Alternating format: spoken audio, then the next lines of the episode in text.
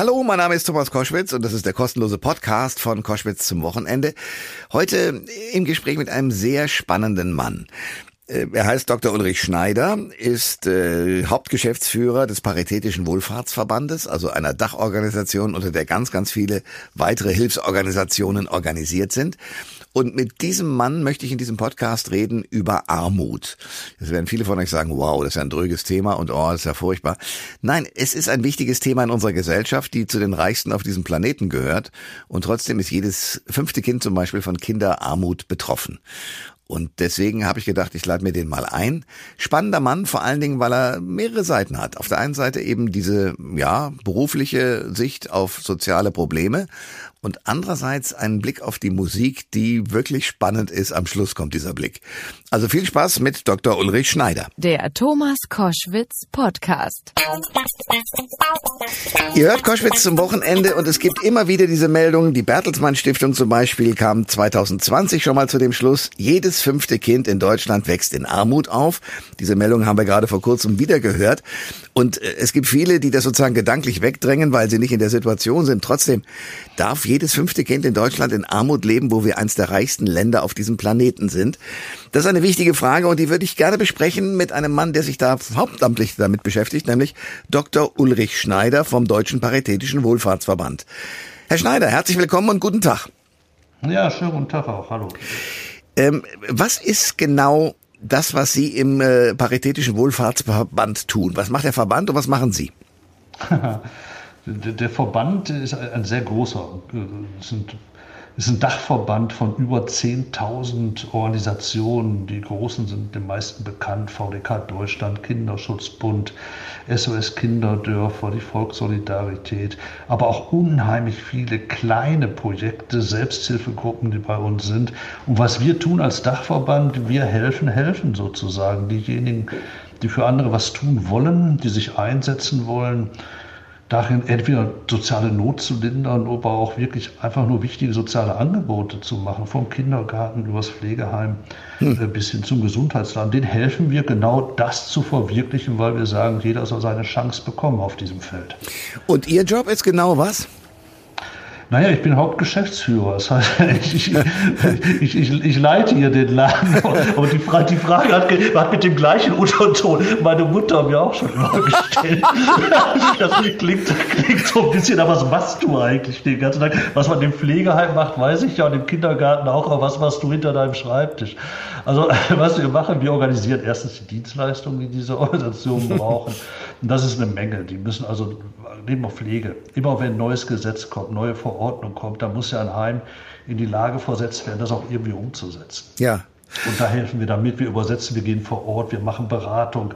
Das gleiche beim Kindergarten und umgekehrt. Wir fragen natürlich äh, unsere Organisation, was braucht ihr, was brauchen die Menschen, mit denen ihr zu tun habt? Und dann schildern die uns so einiges und dann versuchen wir, das in die Politik reinzutragen und in der Gesellschaft für diese Anliegen Mehrheiten zu gewinnen. Also ich stelle fest, sehr sympathische Mutter, aber ich habe alles verstanden, was Sie beruflich machen. Äh, ab wann gilt man als arm?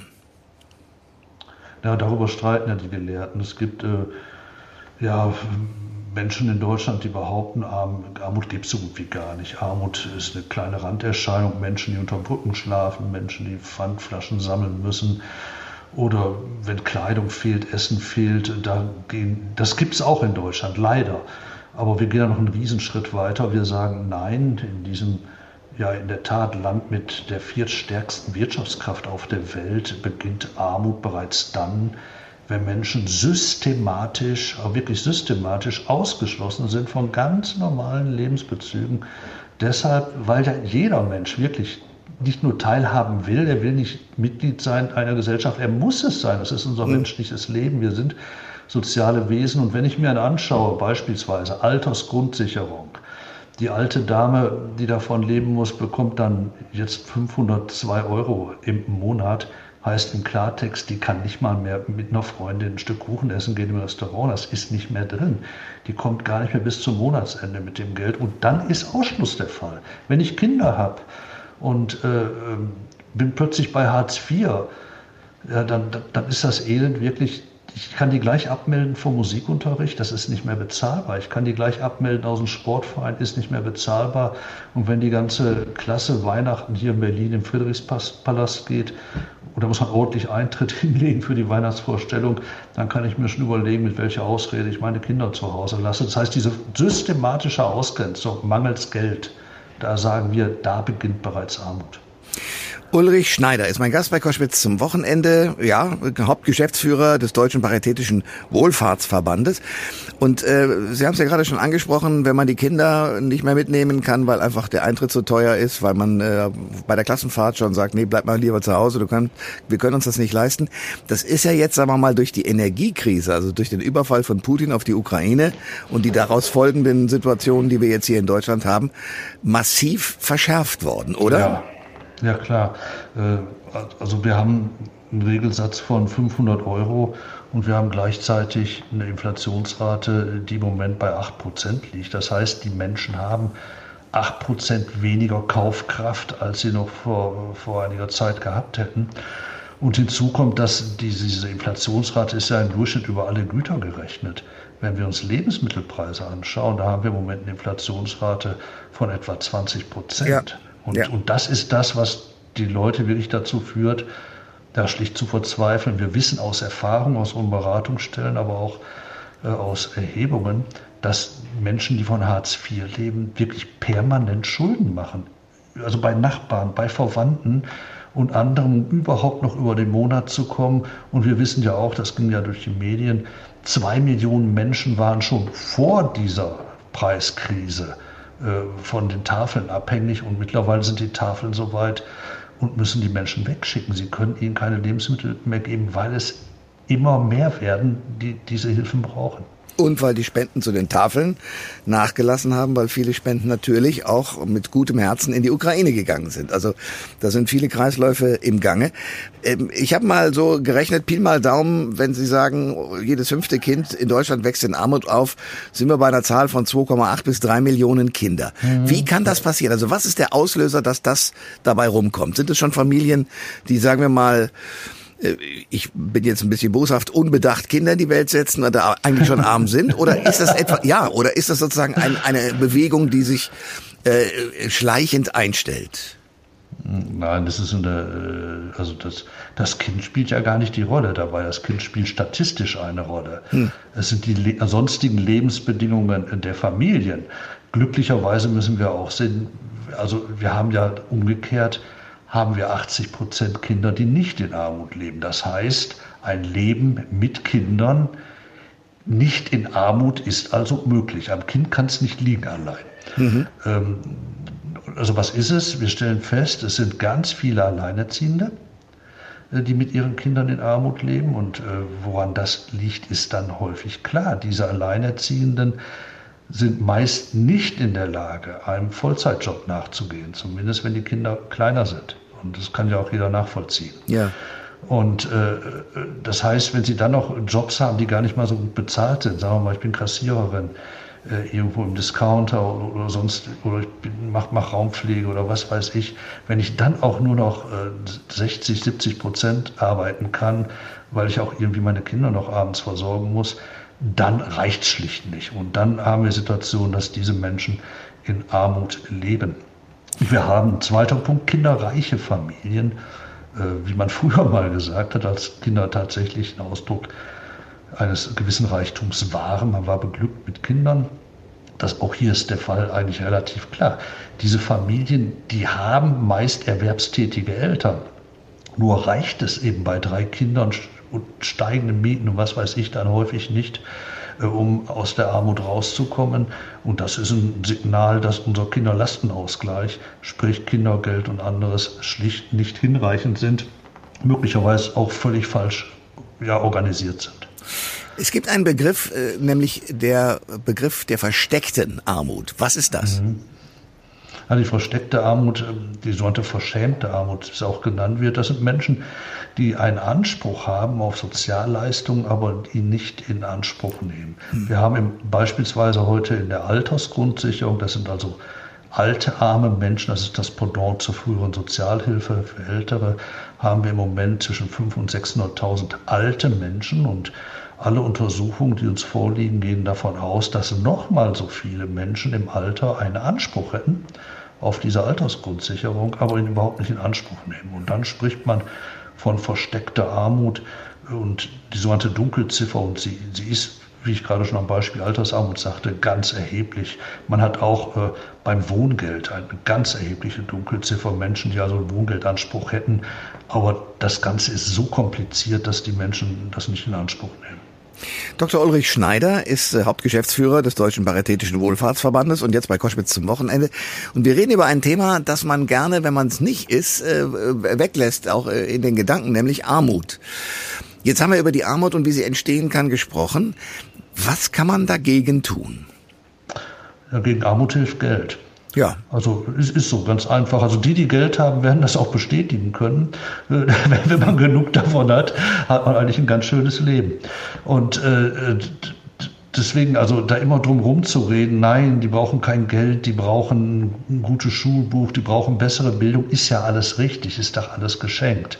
Oder die brauchen mehr Möglichkeiten auf dem Arbeitsmarkt und so weiter, auch alles geschenkt.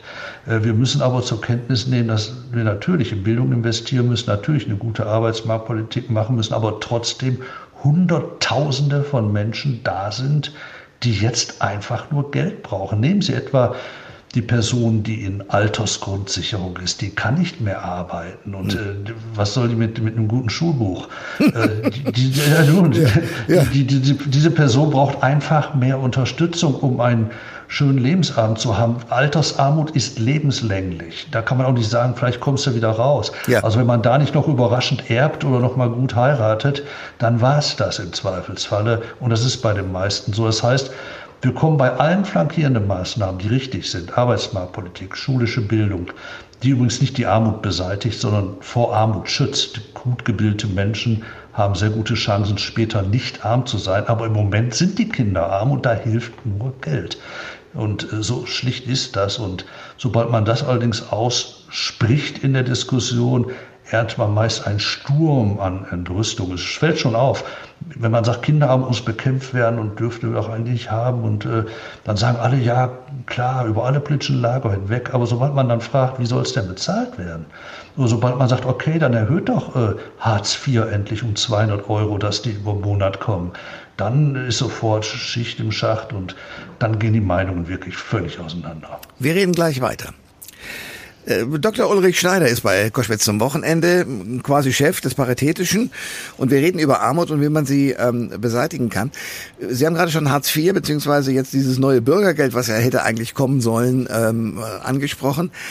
Ähm, sie haben sich immer vehement gegen diese, dieses Hartz IV und die Agenda 2010 ausgesprochen. Warum? Mhm. Weil sie so ein, ein unheimlich negatives Menschenbild hat also das ganze Hartz IV, als, als es damals eingeführt wurde, ich erinnere daran, äh, das wurde eingeführt mit den Aussagen des Kanzlers Schröders vor dem Deutschen Bundestag, er bitte um Entschuldigung, aber in Deutschland gäbe es kein Recht auf Faulheit.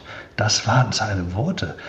Das heißt, aber, hat, aber hat er da nicht einen richtigen Satz in den Raum gestellt oder was ist, was ist daran er hat, er hat, er hat, er hat eine, erstens eine Selbstverständlichkeit in den Raum gestellt, weil es gab auch damals kein Recht auf Faulheit. Jeder musste sich ja bemühen, äh, um einen, einen vernünftigen Job. Und wenn, das ist ja immer politisch der Trick, wieso werden eigentlich Plattheiten wiederholt und so nach vorne gestellt? Mhm. So ein tolles Motto, ihr müsst euch alle anstrengen und jeder muss doch gefördert werden. Also was ohnehin der Fall ist, man tut das deshalb, um Menschen zu diskreditieren. Und wenn man sagt, es gibt kein Recht auf Faulheit, wird unterstellt, dass diese Millionen von arbeitssuchenden Menschen in Hartz IV faul sein. Halt. Und das hat mich halt. damals schon sehr, sehr, sehr, ja, sehr aufgeregt. Kann, ich möchte ein bisschen, wenn ich es darf, den Advocatus Diaboli mhm, spielen. Klar. Denn Schröder hat damals auch den Satz gesagt, äh, fördern, ja, aber auch fordern. Also mhm. es gibt ja eine Reihe von Menschen, die sagen, ja, pf, äh, ich, ich krieg mehr Arbeitslosengeld, wenn ich nicht arbeite, als wenn ich den Job da annehme. Also lege ich mhm. mich lieber zurück. Das mhm. ist ja eine, eine, Haltung gegenüber der Gesellschaft, die man ja mal zumindest diskutieren kann. Also insofern, was ist an dem Satz fördern und fordern so falsch? Diese Haltung, äh, die Sie da skizzieren, die muss man erstmal von der Faktenlage her überprüfen, ob das so überhaupt stimmt. Äh, wir haben ja auch jetzt wieder die, die Kampagne gehabt der CDU, als das Bürgergeld geblockt wurde im Bundesrat. Söder, Merz ganz vorne weg, die sagten, das kann doch nicht sein, dass ein Mensch in Hartz IV mehr Geld hat, als wenn er arbeiten würde. Und das ist schlicht nie der Fall. Wir haben, Hartz IV ist so gestrickt und äh, auch die, die Vorläufergesetze aus dem letzten Jahrtausend, die waren so gestrickt, dass man, wenn man arbeitete, immer klar mehr Geld in der Tasche hatte, zur Verfügung hatte, als wenn man nicht arbeitete. Es gab das sogenannte Lohnabstandsgebot. Das ist auch heute greift das noch, auch wenn es nicht mehr im Gesetz steht. Es ist so durch die Freibeträge, die man hat und anderes, lohnt sich Arbeiten immer. Das heißt, wenn hier behauptet wurde, äh, oder wenn hier Leute gegeneinander ausgespielt wurden, die Kassiererin beim Discounter gegen jemanden, der Arbeit sucht und Hartz IV bezieht, dann war das auf der Grundlage ja, von ganz bewusst vorgetragenen Fake News, muss man so sagen. Also dann, äh, aber dann lese ich von dem einen oder anderen, der das ja sozusagen als Testimonial selbst von sich bestätigt, dass mhm. er sagt, ich mache diesen Job, ich mache das gerne, weil ich gerne mhm. arbeite und meinetwegen äh, Früchte zu den verschiedenen Geschäften fahre, mhm. aber der sagt, äh, Zitat, wenn ich äh, Hartz IV oder das Bürgergeld bekäme, hätte ich mehr Geld als bei diesem Job hier. Das ist ja, ja nicht frei erfunden. Nee, dann, dann irrt der. Ganz einfach. Der irrt. Das ist so. Es gibt Menschen, die in der Tat nicht. Ich kann auch nicht bei jedem voraussetzen, dass er Fachmann ist für Sozialrecht. Aber der Person, könnte, ja. könnte, der Person könnte ich wirklich nur sagen, wenn du da einen Job machst und hast den Eindruck, mit Hartz IV äh, hättest mehr, dann geh mal ganz schnell zum Jobcenter, denn dann bist du wahrscheinlich Aufstocker. Das heißt, du würdest zu dem, was du verdienst, noch was drauf bekommen durch Hartz IV. Auf jeden Fall hast du dann immer mehr Geld, als wenn du nicht arbeitest. Das ist ja der Punkt. Wir haben fast eine Million Menschen im Bezug von Hartz IV. Und das ist eine Menge. Das ist immerhin äh, äh, ein Drittel der Menschen im erwerbsfähigen Alter im Hartz IV, die sind ja nicht arbeitslos im eigentlichen Sinne, sondern die stocken auf. Und das sind auch viele der Alleinerziehenden, von denen ich vorhin sprach. Da reicht es dann nicht, äh, äh weil man auch nicht Vollzeit arbeiten kann mit kleinen Kindern. Und, äh, und dann gehen die halt hin und müssen aufstocken. Und das ist die Realität. Und wie gesagt, wenn jemand denkt, man hätte mehr ohne Hartz IV dann dringend zum Jobcenter gehen, denn die Person irrt und sollte noch mal schauen, ob sie hier nicht zu den Aufstockern gehört, zur sogenannten Dunkelziffer, die einen Antrag stellen könnten, aber es aus irgendwelchen Gründen häufig auch, weil falsch informiert, nicht tun. So, da sind wir aber beim nächsten Thema und das ist ein typisch deutsches. Wer das Formblatt nicht ausfüllen will, weil es einfach zu kompliziert ist, der hat hm. eben Schwierigkeiten in unserem Land. Ja. Also, wie kann man denn das mal abschaffen? Das ist, das ist Hölle, das stimmt. Ich habe ich hab mir neulich, das ist ja nicht nur bei Hartz IV so, ich habe mir neulich mal einfach um zu wissen, wie so ein Ding jetzt aussieht, einen Wohngeldantrag äh, hier in Berlin runtergeladen. Also dagegen ist wirklich eine Steuererklärung eine ziemlich vergnügliche Angelegenheit. Äh, also das war wirklich so kompliziert, wenn ich mir überlege, dass äh, ich ja möglicherweise auch gar nicht der deutschen Sprache so völlig äh, so als Native Speaker mächtig bin, dann würde ich auch scheitern wahrscheinlich an, an diesen Formularen. Die sind schlechterdings nicht auf den Bürger häufig zugeschnitten, sondern auf die Verwaltung. Hm. Sie sind in einer Verwaltungslogik, in einer Verwaltungssprache geschrieben und äh, geschweige denn, äh, das von leichter Sprache sind wir da ganz, ganz weit entfernt, ist ein Riesenproblem. Wie man da wegkommt im Moment, wir als Wohlfahrtsverbände versuchen zu beraten, wo wir können. Äh, auch gerade jetzt beim Wohngeld sagen wir, kommt, äh, das müsst ihr beantragen. Wir haben ja gerade eine Reform hinter uns. Viel mehr Menschen als noch vor einem Monat haben jetzt aktuell Anspruch auf Wohngeld. Da müssen aber auch die Anträge gestellt werden. Und da helfen wir, weil es so kompliziert ist. Ansonsten kann man wirklich nur, ja, nur an die Politik appellieren, bitte sorgt da endlich für Entbürokratisierung, schreibt diese ganzen Formulare um und um Himmels Willen lasst das nicht die Verwaltungsbeamten machen. Ich mache ihnen gar keinen Vorwurf. Das, nein, das ist ja deren Sprache und das ist deren Logik. Ihr müsst da jetzt wirklich, äh, normale Menschen werden falscher Begriff, ihr müsst da, ihr müsst da nicht Verwaltungsbeamte ransetzen, die sich mal anschauen, wie muss so ein Ding aussehen. Von mir aus nimmt eine Kommunikationsagentur, Werbeagentur, aber wir brauchen so praktisch einen Filter. Wenn ich mir mein Steuerberaterprogramm anschaue, was ich benutze, meine EDV, hm. wenn ich meine Steuererklärung mache, da werde ich an so einem roten Faden fragt mich immer mein Programm, hast du diese Einkünfte, hast du jene Einkünfte, wie viele Leute wohnen bei dir im Haushalt? Und das gebe ich alles schön an, das dauert so eine halbe Stunde. Und am Ende trägt er alles in das Formular dort ein, wo es rein muss. Und sowas, sowas Einfaches stelle ich mir auch äh, für einen Antrag auf Hartz IV oder für Wohngeld vor, so wie man es für die Steuererklärung äh, runterladen kann also eine richtige Übersetzung, ein roter Faden und dann ein automatischer Eintrag, das wäre eine Lösung. Aber offenbar hört die Politik Ihnen nicht gut zu. Naja, deutsche Mühlen malen langsam. Das ist äh, nicht, nicht unbekannt. Äh, äh, und dann muss man sehen, nehmen wir Beispiel Wohngeld, jede Kommune strickt das für sich selber im Zweifelsfall. Also wir haben hier kein zentrales äh, Moment, wo man sagt, jetzt in ganz Deutschland, klack, wir machen so. Bei den Jobcentern ist das so, die, das kommt aus Nürnberg, aber bei allen anderen Leistungen, Sozialhilfe, äh, Hartz IV ist das halt nicht so. Da, dadurch wird es mühselig. Also man hört schon zu, nur es ist, äh, wir, wir, hängen da offensichtlich irgendwie in so, in so einem Quark drin, aus dem wir nicht, nicht rauskommen, habe ich manchmal den Eindruck. Ja.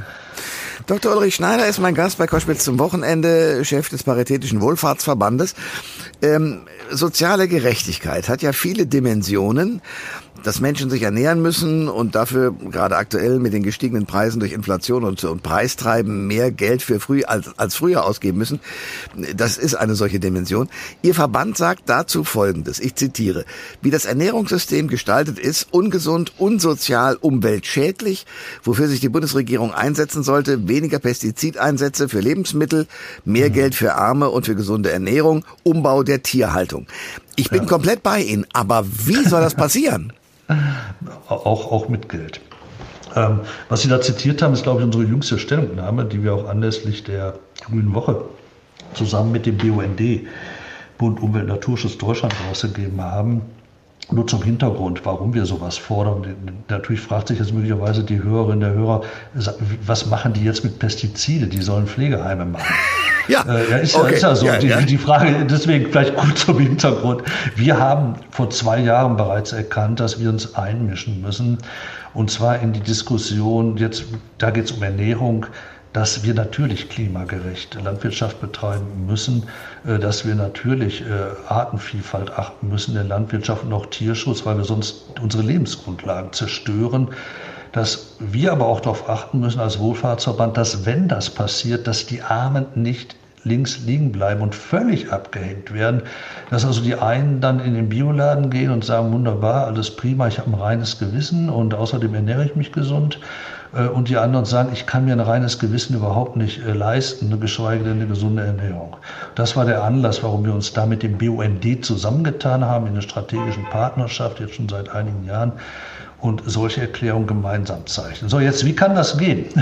Ja. Das kann, ja, das kann gehen, was die Landwirtschaftsseite anbelangt, sind wir mitten in der Diskussion, indem man in der Tat hier die Subvention richtig steuern muss. Es, es kann ja nicht sein, dass wir äh, Subventionen gleich verteilen und die Agrarwirtschaft ist nun mal ein stark, auch auf europäischer Ebene, von Subventionen durchzogener Bereich. Es kann nicht sein, dass wir bei der industriellen Landwirtschaft, die eben äh, mit weniger Sensibilität, was Klima- und Artenvielfalt anbelangt, genauso subventionieren wie ein kleiner bäuerlicher Betrieb, der auf Tierwohl achtet, der darauf achtet, dass er klimagerecht produziert und so weiter.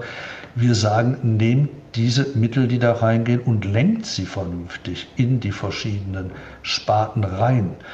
Und äh, deswegen haben wir als paritätischer, wir setzen da wirklich auf Subventionslenkung. Wir haben, teilen nicht die Forderungen, die jetzt auch im Moment äh, hip sind, Mehrwertsteuer fallen lassen und ähnliches, äh, weil wir sagen, bei Mehrwertsteuer, wenn wir die fallen lassen, heißt das nicht, dass es beim Verbraucher ankommt. Dadurch muss es nicht billiger werden. Das können sich auch die Produzenten mal in die Tasche stecken. Mhm. Und was wir halt brauchen, wir brauchen die gezielte Hilfe von armen Menschen, dass sie sich diese Lebensmittel dann auch noch leisten können. Denn teurer wird, das ist allemal klar. Und deswegen sagen wir, gute ja, also Klimapolitik kann immer nur zusammengehen mit guter Sozialpolitik. Ulrich Schneider ist äh, mein Gast, äh, Chef vom Paritätischen, wie er schön abgekürzt wird. Ihr Verband fordert ja auch in dem Zusammenhang drei Dinge, nämlich sozialen Klimaschutz, eine mhm. soziale Energiewende und eine soziale Mobilitätswende. Ja. Auch da spiele ich komplett mit, aber wie soll das gelingen?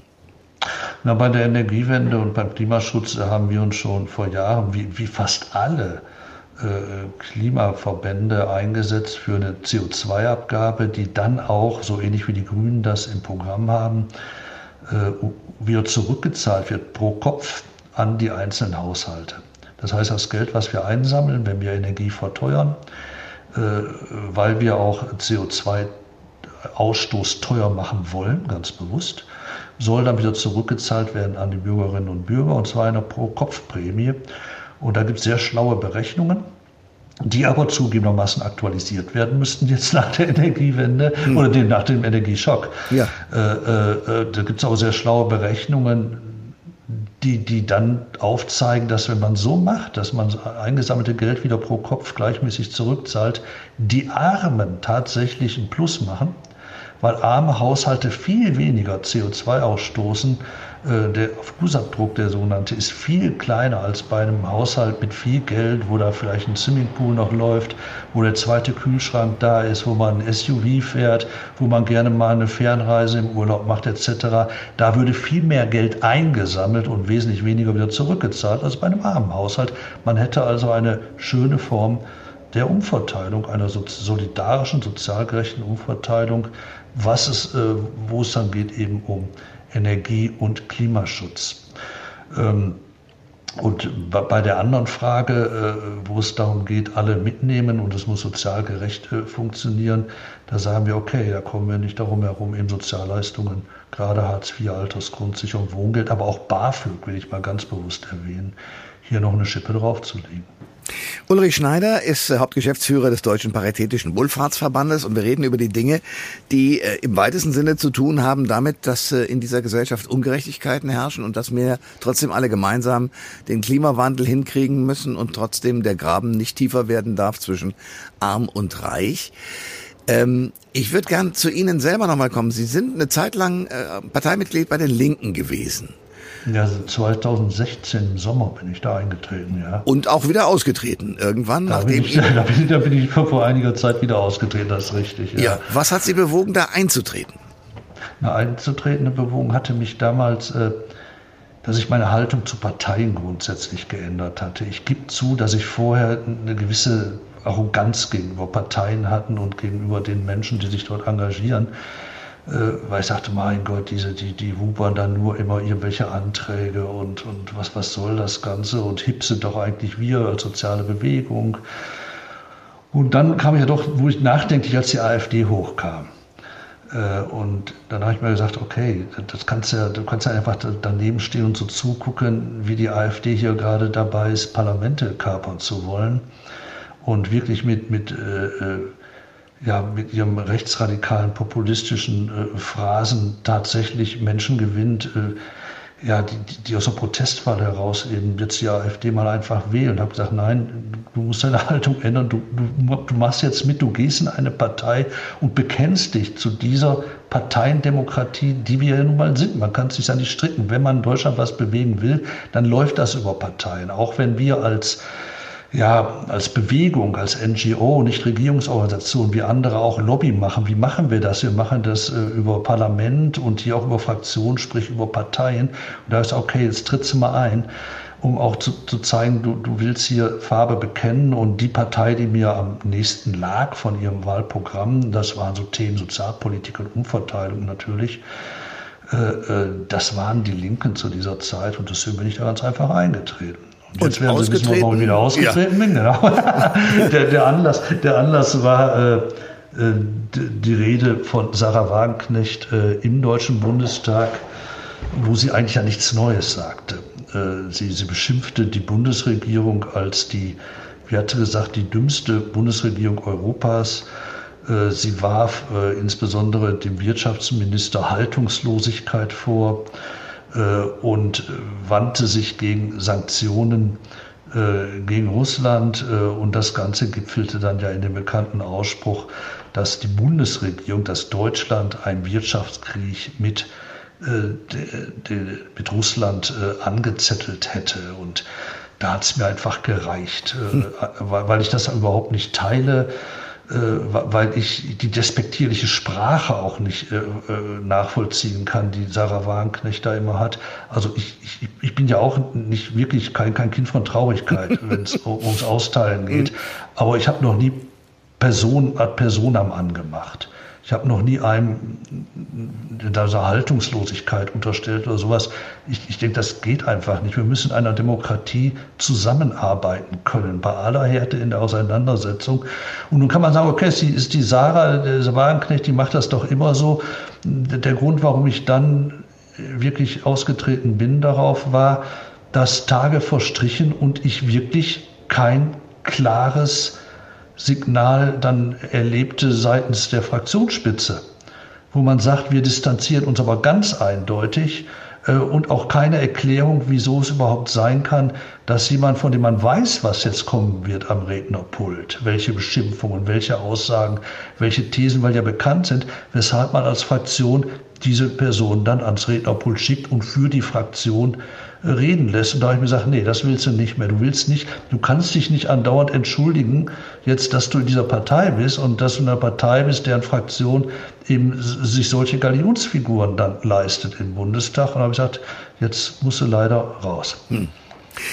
Dr. Ulrich Schneider ist mein Gast bei Koschwitz zum Wochenende. Äh, Sie haben noch eine andere Profession, äh, neben der Tatsache, dass Sie sich um die Themen Armut und was kann man dagegen tun äh, kümmern. Sie sind auf der Bühne und sind Rockmusiker. Ähm, leider, leider keine Profession. Äh, aber, aber, werden Sie denn erkannt als der Typ, der im Fernsehen über Armut spricht und da oben auf der Bühne musiziert? Ach ja, ich, ja klar. Äh, also ich traurigerweise, da, da war ich im Ruhrgebiet jetzt während der Corona-Zeit und habe dann auch einen Gig gemacht äh, und äh, Gitarre gespielt und dann war auch die Zeitung da, hat mich sehr gefreut und die hat dann getitelt die zwei Gesichter des Ulrich Schneider. Da, ja, ja, klar. da, die Nummer kommt dann natürlich, ne? Ja. Äh, dass hier jemand, der eigentlich eher bekannter ist als Wohlfahrtsverbandchef und Sozialpolitiker, dass der eben auch Musik macht. Und äh, jemand, der Musik macht, weiß, wie kränkend sowas ist. ja, vor allem, weil man ja immer bei Rockmusikern unterstellt, die müssten jetzt die Millionen machen. Dabei gibt es ganz furchtbar gute Musikerinnen und Musiker, die leider kaum was verdienen. Die Mehrzahl. Die, die Mehrzahl. Mehrzahl. Das muss man sich genau klar machen. Ich würde gerne noch mal eine zum Schluss eine eine grundsätzliche Geschichte mit Ihnen besprechen, weil Sie äh, immer von Umverteilung sprechen und guckt euch mal die Armen an und da muss man was dagegen tun. Und 80 Prozent der deutschen Bevölkerung, da geht's ja eigentlich sehr ordentlich. Das ist aber auch so, weil die 80 Prozent oder zumindest ein großer Teil dieser 80 Prozent sich richtig reinhängen, also sich auch äh, bis teilweise zur Erschöpfung äh, um ein Projekt kümmern und mit dieser Arbeit auch was leisten und dadurch auch möglicherweise ganz viel Geld verdienen. Nicht, ich rede jetzt nicht von den großen Familien, die BMW und andere große Autokonzerne haben, sondern ich rede von den mhm. normalen Mittelständlern.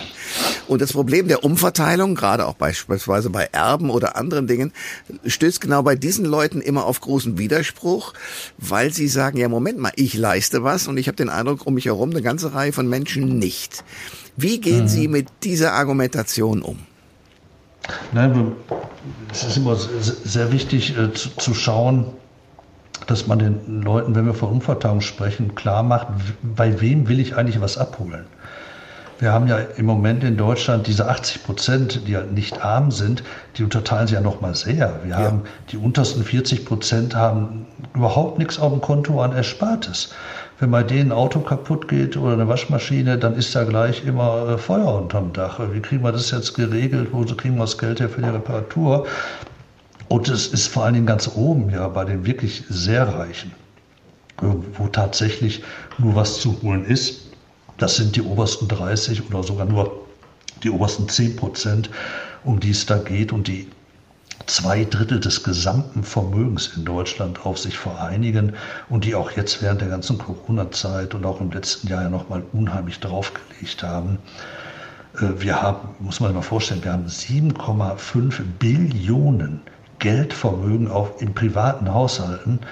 Äh, also das ist eine ungeheure Zahl, aber die ist halt im Wesentlichen bei den obersten 10 Prozent. Das ist das eine. Das heißt, wenn also hier solche Debatten losgehen, äh, wer soll da eigentlich belangt werden, da muss man klar machen, wer es ist. Mhm. Und dann die Frage ist, äh, die haben alle ja auch was geleistet und sollen rangezogen werden. Ich glaube, das greift schon lange nicht mehr. Ich glaube, seit Corona ist deutlich geworden, wer wirklich die Leistungsträger in Deutschland sind. Nur haben die leider nicht viel mehr abgekriegt, als dass wir uns auf den Balkon stellten und mal ordentlich auf unseren Kochtopf einprügelten aus lauter Dankbarkeit. aber, aber so richtig Geld ist da nicht rübergewachsen. Wir haben die Situation, dass eine Erzieherin der wir wirklich das Wertvollste haben, was diese Gesellschaft überhaupt hat, nämlich Kinder anvertrauen, kleine Kinder anvertrauen, das Pflegekräftende, die also, denen wir ja unsere Ehepartner, unsere Eltern im Zweifelsfall anvertrauen, die nicht mehr können, dass wir die deutlich unterm Durchschnittslohn bezahlen in Deutschland und dass die auch keine Aufstiegsmöglichkeiten haben. Ich glaube, hier ist jetzt noch mal eine Diskussion auch losgegangen, ist, kann das noch leistungsgerecht sein? Äh, ich habe gestern erst mit äh, einem Forscher der Bertelsmann Stiftung zusammengesessen, der sich sehr kümmert um die Frage, wie ist das Gerechtigkeitsempfinden in Deutschland. Und mit Blick auf Leistungsgerechtigkeit äh, finden mittlerweile die allermeisten in Deutschland lebenden Menschen unsere Gesellschaft als ungerecht und sagt, meine Leistung wird nicht anerkannt. Und wir haben kein Leistungsprinzip mehr. Das ist im Moment, glaube ich, die Ausgangslage. Ähm, das heißt auch, also ich versuche ja immer sozusagen sehr zu vereinfachen, damit ich sozusagen ein klares Bild vermitteln kann. Ähm, kann man sagen, dass Ihr Weltbild und auch Ihr Menschenbild ein sehr positives ist, weil Sie denken, die Menschen wollen eigentlich immer das Richtige und Gute und nicht betrügen und dass, sagen wir mal, die rechteren äh, Parteimitglieder äh, sagen, also das äh, Weltbild, was wir haben, ist, wir trauen den Menschen auch durchaus das Schlechte zu. Nein, es ist noch ein bisschen schärfer. Ich traue allen, ich, ich, vertraue grundsätzlich allen Menschen, bis ich enttäuscht werde im Einzelfall. Okay. So gehe ich auf jede Person zu. Und äh, äh, diejenigen, die Hartz IV einführten, diejenigen, äh, äh, die auch heute noch so ein System sehr gut finden, die misstrauen grundsätzlich erstmal jedem, bis sie vom Gegenteil überzeugt werden. Das ist eine völlig andere Herangehensweise und in der Tat ein anderes Menschenbild. Äh, ich, ich, ich denke, jeder Mensch will zum Beispiel arbeiten. Das sage ich auch aus bewusster Erfahrung als jemand, der seit über 30 Jahren einem Wohlfahrtsverband tätig ist, diejenigen, die da in Hartz IV sind, die wollen was tun. Nur es sind ja Leute, die zum Teil nur drei Stunden am Tag arbeiten können, aus gesundheitlichen Gründen, die aber mitgezählt werden als arbeitsfähig. Und für die findet man dann schlechterdings auch im ersten Arbeitsmarkt nichts. Das sind Menschen, äh, die sich um ihre Angehörigen pflegen kümmern, sei es um Ehepartner oder sei es um die Eltern und die deshalb gar nicht arbeiten können, die aber was tun. Die meisten Menschen tun was, wollen was tun und es geht wirklich nur darum, wie wir diese Energie der Menschen ja, so auffangen und dann auch in vernünftige Kanäle lenken, dass die Menschen glücklich werden und dass wir als Gesellschaft was davon haben. Das ist mein Menschenbild. Ja, und das sehen andere völlig richtig, komplett anders. Wenn man denen nicht so einen Tritt in den Hintern gibt, salopp formuliert, dann bewegen sich doch gar nicht. Die hängen da in einer Hängematte rum und das kann ich aus persönlicher Ansicht und Erleben und langer Berufstätigkeit einfach nicht teilen. Dr. Ulrich Schneider sagt, ich traue jedem Menschen erstmal was Gutes zu, bevor ich von ihm enttäuscht werde. Bis dahin. Und das finde ich ist ein gutes Schlusswort. Ich danke sehr für das Gespräch. Ich danke, es hat viel Spaß gemacht. Alle Informationen zur Sendung gibt es online auf thomas-koschwitz.de.